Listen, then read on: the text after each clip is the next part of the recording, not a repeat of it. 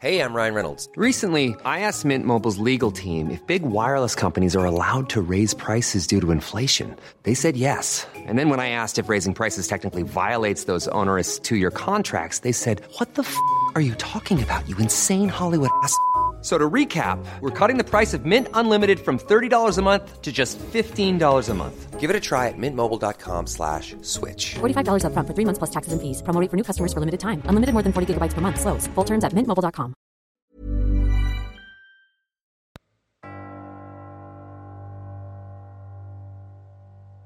Alay sa patay.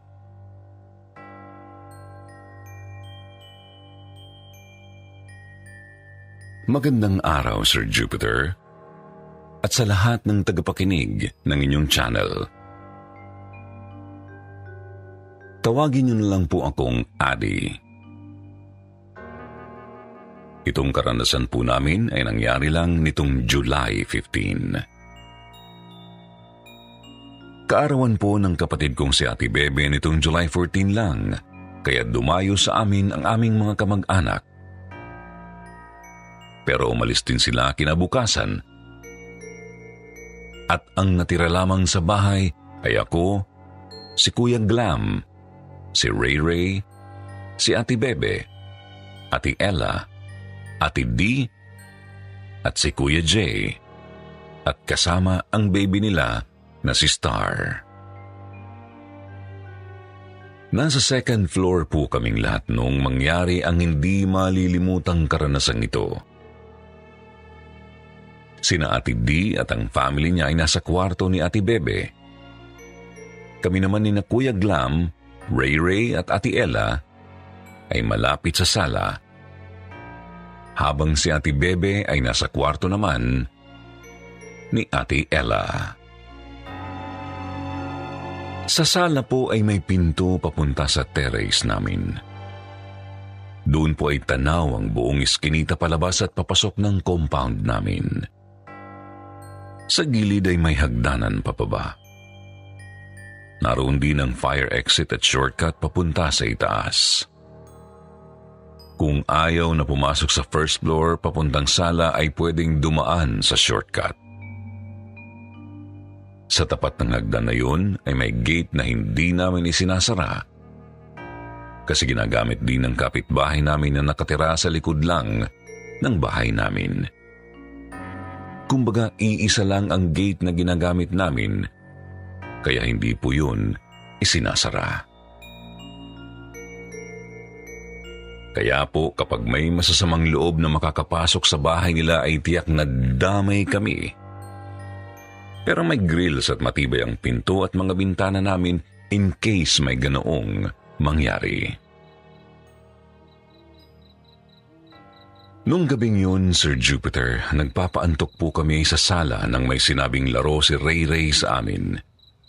Ito yung, Charlie, Charlie, are you there? Para po itong spirit of the coin na yes or no lang ang nakasulat sa ballpen at papel ang ginagamit imbis na barya. Inaya niya kaming laruin ito. Pumayag kami kasi hindi naman kami mapamahiin at laro-laro lang naman kasi yun. Kumuha si Ray Ray ng papel tapos isinulat niya doon ang mga salitang yes at no. Nilagay naman niya sa gitna ng dalawang salita ang ballpen na ginagamit niyang pansulat. Nagsimula na kaming magsabi ng Charlie, Charlie, are you there? Ginawa namin yun ng tatlong beses pagkatapos ay tumahimik kami saglit. Maya-maya ay nakita naming gumalaw yung ballpen. Alam naming gumalaw yun ng kusa dahil wala naman kaming ventilador para hanginin yun saka hindi naman mahangin ng oras na yun. Matatakot na sana kami pero biglang tumawa si Kuya Glam Hinihipan pala niya ang ballpen kaya imbis na matakot ay pinagbabato namin siya ng unan. Inulit pa namin ng tatlong beses ang larong yun, Sir Jupiter. Pero wala namang nangyari hanggang sa may marinig kaming sumigaw mula sa ibaba. Dahil mga dakil na kaming marites, nagmamadali kaming lumabas at pumunta sa terrace upang panoorin ang kauna-unahang live-action drama sa kalye namin. Nung gabi lang na yun, may nag-away sa iskinita namin.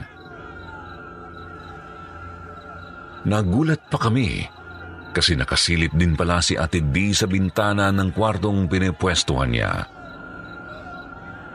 Nagtawanan tuloy kami kasi pare-pareho kaming nakikichismis nung gabing yun. Pagtingin namin sa mga nag-aaway, may naaaninag kaming lalaki at babae sa gilid ng eskinita na medyo malayo doon sa mga nag-aaway. May poste ng ilaw sa eskinita pero hindi masyadong abot ang liwanag nito para makita ang mukha ng dalawa. Yung babaeng narinig naming sumigaw kaya kami napalabas ay muling sumigaw. Minura-mura niya yung lalaki. Sisigaw sana si Kuya Glam pero bigla siyang pinigilan ni Ate Ella. Nagtanong si Ate Ella kung bakit daw walang anino yung dalawang taong nasa gilid ng eskinita. Hindi ko rin yun napansin. Kaya tiningnan ko sila. Tama nga si Ate Ella. Wala nga silang anino. Kahit kasi may kalayuan sila sa ilaw, ay makikita pa rin ang anino nila na nahahagip pa rin sila ng liwanag kahit papano. Makikita pa rin ang anino nila doon, pero wala talaga silang anino nang tingnan ko. Kinilabutan agad ako. Mas lalo kaming natakot nang itaas ng lalaki ang kamay niya. May itinutok siya sa ulo ng babaeng kasama niya pero dahil madilim sa pwesto nila, hindi namin makita kung ano ba ang hawak niya nung gabing yun. Pare-pareho kaming napahiyaw ng bigla na lang may pumutok. Doon namin nalaman na baril ang hawak ng lalaki. Dahil sa ingay namin biglang tumingin sa gawin namin ng lalaki, pati na rin yung mga nag-aaway sa labas. Hindi ko pa rin makita ang mukha ng lalaki kahit humarap na siya sa amin.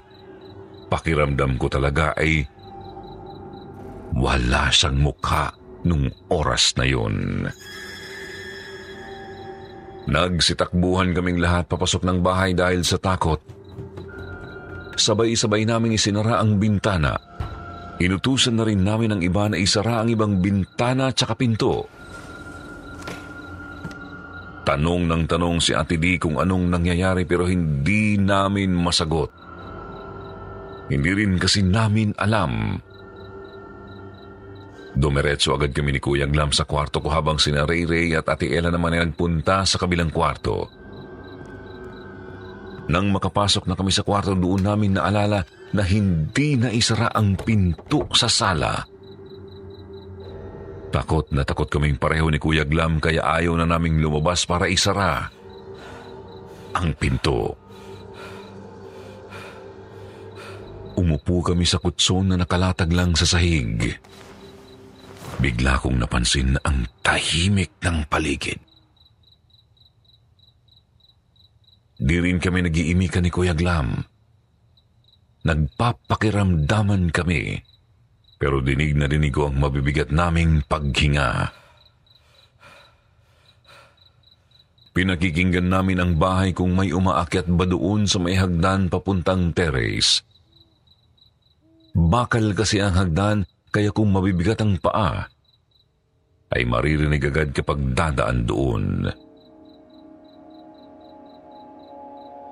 Pero mas nakakatakot ang iniisip ko na baka hindi na tao ang aakyat. Napasigaw ako nang biglang tumunog ang cellphone ko. Tumatawag pala si Ate D. Agad ko itong sinagot at tinanong niya kung anong nangyari. bakit daw may putok ng baril siyang narinig. Ikinuwento ko sa kanya ang nakita namin. Tapos bigla siyang tumahimik. Maya-maya ay humina ang boses niya. Sabi niya, may tao raw siyang naririnig sa terrace. Nakatayo raw ito sa tapat ng bintana ng kwarto nila. May dalawang bintana kasi ang kwarto na yon. Ang isa ay nasa tapat ng terrace at yung isa ay nasa gilid kung nasaan ang bakod ng bahay. Sabi ko ilak niya ang bintana pati na ang pinto at huwag siyang lalabas ng kwarto. Bumulong siya na nakalak na lahat ng bintana at pinto kasi natakot din siya sa sigawan namin kanina. Pati na yung putok ng baril na narinig niya. Sinabihan niya kami na humingi ng saklolo. Sabi pa niya tatawagan daw niya sina mama at papa kaya ibinabana niya ang tawag sa akin. Pagkatapos tumawag ni Ate D, si Ate Ella naman ang tumatawag sa akin. Sabi niya tinawagan daw niya sina mama at papa pero hindi raw kumukonekta Many of us have those stubborn pounds that seem impossible to lose, no matter how good we eat or how hard we work out. My solution is PlushCare. PlushCare is a leading telehealth provider with doctors who are there for you day and night to partner with you in your weight loss journey. They can prescribe FDA-approved weight loss medications like Wagovi and Zepbound for those who qualify. Plus, they accept most insurance plans. To get started, visit plushcare.com slash weight loss. That's plushcare.com slash weight loss. Hey there, it's Michelle Norris. I'm host of a podcast called Your Mama's Kitchen. When I travel, I'm usually looking for a way to find a taste of home when I'm not at home. And one of the things I love to do when I am at home is entertain. And Airbnb allows me to do that. When I was in California recently, I rented a house that had a great kitchen. And when we were sitting around the table, we were all thinking, we're in someone else's house. Someone could be in all of our homes as well. If you have a home, but you're not always at home, you have an Airbnb. Your home might be worth more than you think. Find out how much at airbnb.com/slash host. ang tawag sa kanila. Puro lang daw static line. Natatakot na raw siya. Naririnig ko na rin ang pagkikbi niya at naiintindihan ko siya dahil kahit ako ay natatakot at naiiyak na rin. Habang pinapakalma ko si Ate Ella, narinig namin ang tili ni Ate D. Tapos biglang may kumalampag sa pintuan ng kwarto ko na sinabayan pa ng paghingi ng saklolo. Boses yun ni Ate D. Pinatay ko ang tawag ni Ate Ella para buksan ang pintuan pero pinigilan ako ni Kuya Glam. Sabi niya, tawagan ko raw muna si Ate D para malaman namin kung talagang siya nga ang gumagawa ng ingay sa labas ng pintuan. Pero maya-maya ay tumawag na rin si Ate D sa cellphone ko. Bungad niya sa akin ng tanong na anong nangyayari, bakit daw ako humihingi ng tulong. Naririnig daw niya akong sumisigaw ng tulong at kinakalampag ang pinto ng kwarto niya. Sabi ko, hindi ako yun. Sinabi ko rin sa kanya na humihingi rin siya ng tulong at kinakalampag din ang pinto ng kwarto ko at sinabi naman niyang hindi rin siya yun. Dagdag pa niya na puro static line lang daw ang naririnig niya kapag tumatawag sa cellphone ni na mama at papa. Hindi na namin alam ang gagawin sa mga oras na yon, Sir Jupiter, para kaming nasa isang loop o yung bang napunta sa ibang dimensyon at hindi namin makontak ang nasa labas. Sobrang natatakot na talaga kami noon. Tinawag ako ni Kuya Glam. Itinuturo niya ang bintana. Bigla akong nanghina at pinanlamigan nang makita ang bulto ng tao na naglalakad. Nasa second floor kami at walang tuntungan sa labas kaya imposibleng May makakalakad doon. Grabe ang panlalaki ng ulo ko. Naglalakad talaga ang taong yun ng paikot-ikot sa labas. Kahit napapaharap na siya sa kinaroroonan namin, hindi ko talaga makita ang mukha niya. Blanko lang ito.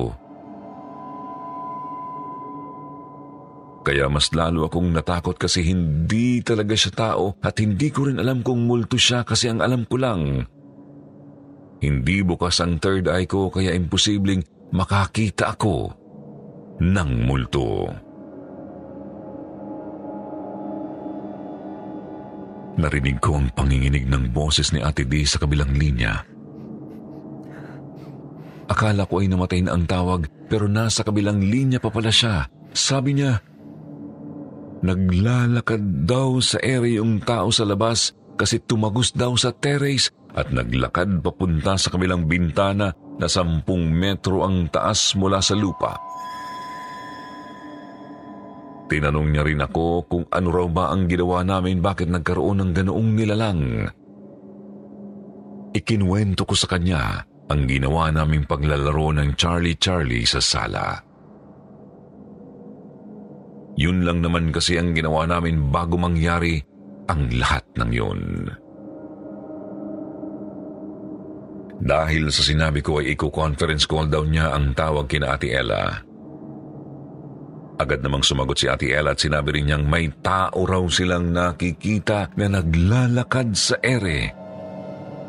Pabalik-balik sa bintana niya at kanina pa raw niya naririnig na humihingi ng saklolo si Kuya Glam. Kinakalampag pa raw ni Kuya Glam ang pinto ng kwarto kung nasaan sila at sinabi rin nilang hindi nila magising si Ate Bebe. Sabi ni Ate D na kahit daw si Kuya Jay ay hindi magising. Binalot kami ng katahimikan at takot. Napaisip ako kung bakit hindi sila magising. Sinabihan kami ni Ate D na sa susunod ay huwag maglalaro ng Charlie Charlie. Baka raw yun ang rason kung bakit naroon kami sa sitwasyong yun. Naisip ko na rin na baka nga yun ang dahilan kung bakit namin naranasan ito. Ang problema hindi namin alam kung paano kami makalalabas. Paano namin matatakasan yung nag-aabang sa amin kapag lumawas kami ng kwarto? At kung may natawag man kaming espiritu, dahil sa larong yun, paano namin ito tatapusin? Dahil nangawit ako sa pagkakaupo, sinubukan kong pagalawin ang mga daliri ko sa paa pero napansin kong hindi ko ito maigalaw. Sinabi ko yun sa kanila. Sinubukan din nila yon at laking gulat nila na hindi rin nila maigalaw ang kanilang taliri. Pare-pareho kami nang nararanasan ng gabing yun. Kahit anong pilit ko ay ayaw talagang gumalaw ng daliri ko sa paa hanggang sa pati ang kalahati ng katawan ko ay hindi ko na maigalaw. Sabi ni Ate Di, Mag-grocery daw kami para magkaroon kami ng lakas. Siya ang nag-lead ng pagdarasal. Hindi namin ibinaba ang cellphone para naririnig namin ang isa't isa habang nagdadasal. Habang nagdarasal kami ay sinusubukan kong pagalawin ang hinlalaki ko sa paa ng paunti-unti. Habang patapos na ang rosaryo, ay naigagalaw ko na ang hinlalaki ko. Unti-unti na rin nawala yung mga kalampag sa pinto pati yung taong nakalutang sa labas ng bintana ay nawala rin nang tingnan ko ito. Nang matapos kaming magdasal ay nakaramdam na ako ng antok. Hanggang sa hindi ko na napigilan ang matulog.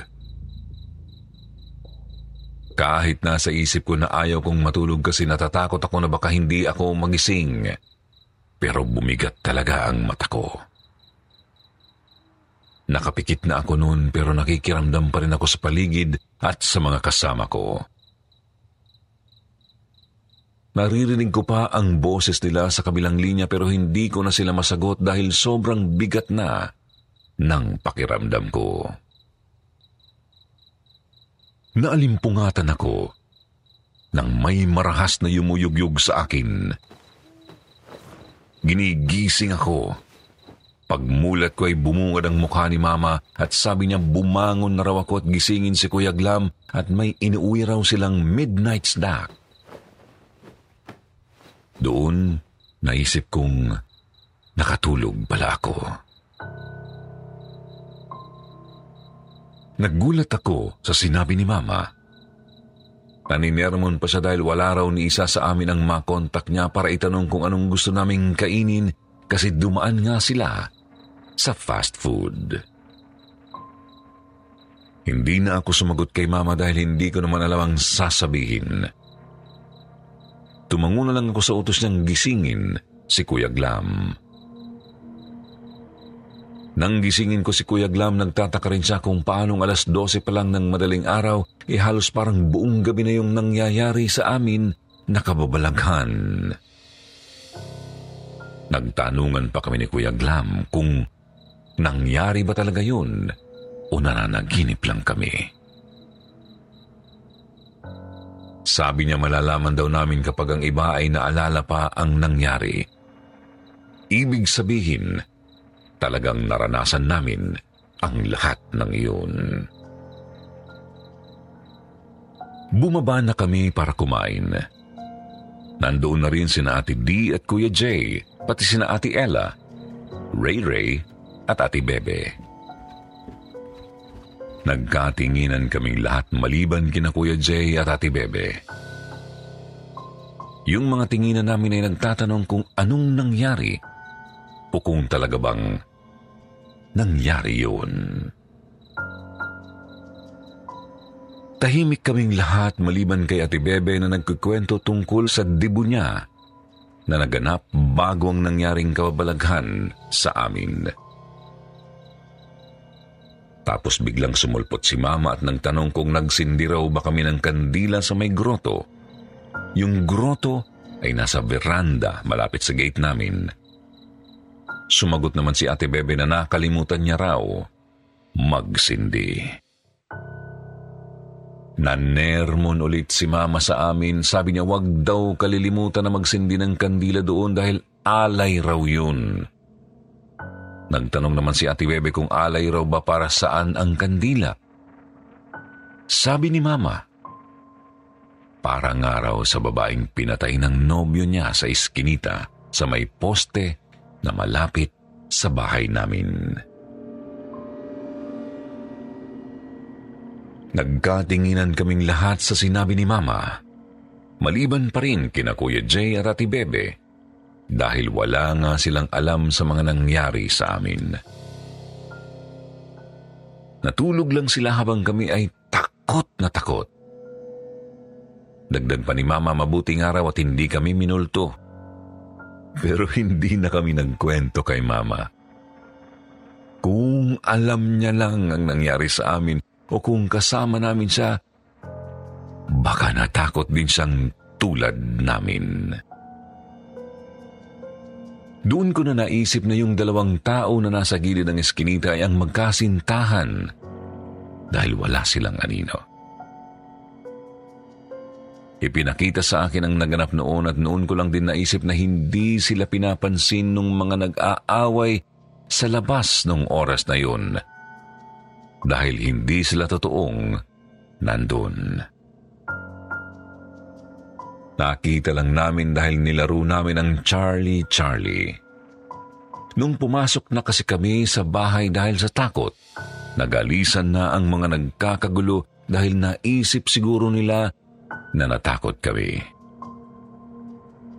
Doon ko rin naisip na kami lang ang nakarinig ng putok ng baril dahil kung narinig nila yun, malamang nagsigawan din sila at nagtakbuhan. Pero kami lang ang gumawa nun kasi kami lang ang nakakita ng kakaibang pangyayari. Napansin ni Mama na tahimik kami kaya may paside comment pa siya. Mukha raw na may mga minulto. Pagkatapos ay inutusan niya si Ate Bebe na sindihan na raw ang kandila. Dahil sa takot ni Ate Bebe sa kwento ni Mama, umangal siya sa utos. Kaya si Papa na lang ang nagsindi ng kandila sa groto. Mula noon, hindi na namin ulit nilaro ang Charlie dahil nalaman naming totoo pala itong naghahatak ng espirito kagaya ng spirit of the coin o glass. Hindi na rin namin kinakalimutan ang pagsisindi ng kandila sa groto kasi ayaw na naming bumalik ang multo para lang paalalahanan kami para sa kanilang alay. Matapos ang pangyayaring yun, naging maayos naman kami. E kinuwento na lang namin kinamama ang nangyari kinabukasan kaya pinabless nila ang bahay namin. Sana po may natutunan kayo sa kwento namin. Huwag kayong basta-basta maglalaro ng kung ano-anong laro na nakikita nyo lang at lalaroin dahil sa curious kayo kung ano ang mangyayari pagkatapos ng laro. Alam ko mahirap itong paniwalaan. Ako rin na hindi makapaniwala na nangyari yun. Pakiramdam ko nga ay panaginip lang yun pero hindi nagsisinungaling ang mga received call sa cellphone ko. Akala namin oras ang lumipas sa sobrang tagal namin sa loop na yun. Pero anim na minuto lang pala yun nangyari. Anim na minuto bago magalas 12 ng hating gabi. Kung paano yun nangyari, hindi ko rin po masasagot. May nakapaglaro na ba sa inyo ng larong yun? Ano ang experience ninyo? Maraming salamat po sa Sitio Bangungot at sa lahat ng inyong tagapakinig. God bless po sa ating lahat. Ingat!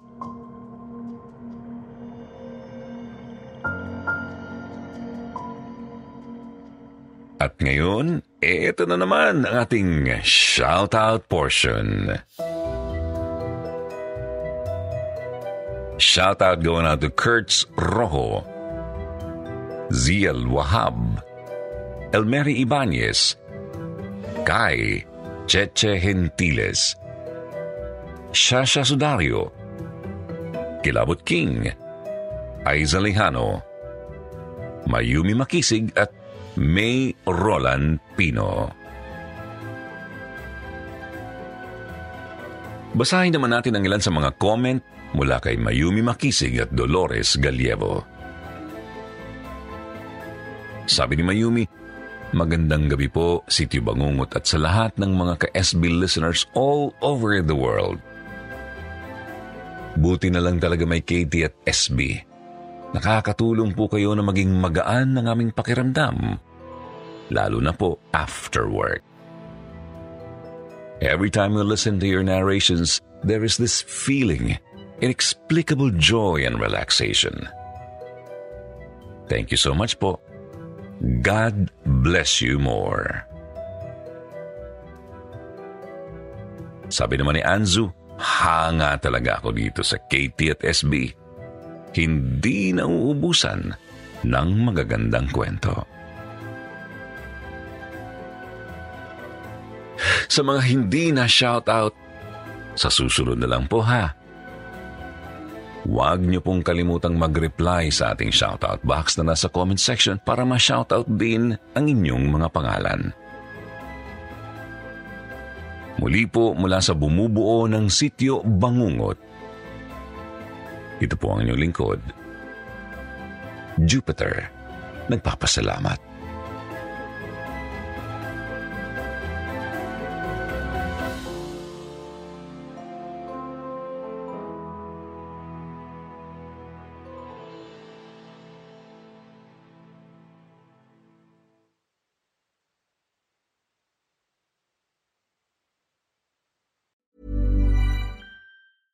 Hey, it's Paige DeSorbo from Giggly Squad. High quality fashion without the price tag. Say hello to Quince.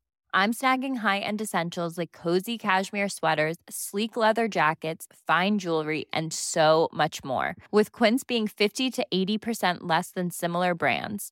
And they partner with factories that prioritize safe, ethical, and responsible manufacturing. I love that. Luxury quality within reach. Go to quince.com slash style to get free shipping and 365 day returns on your next order. Quince.com slash style.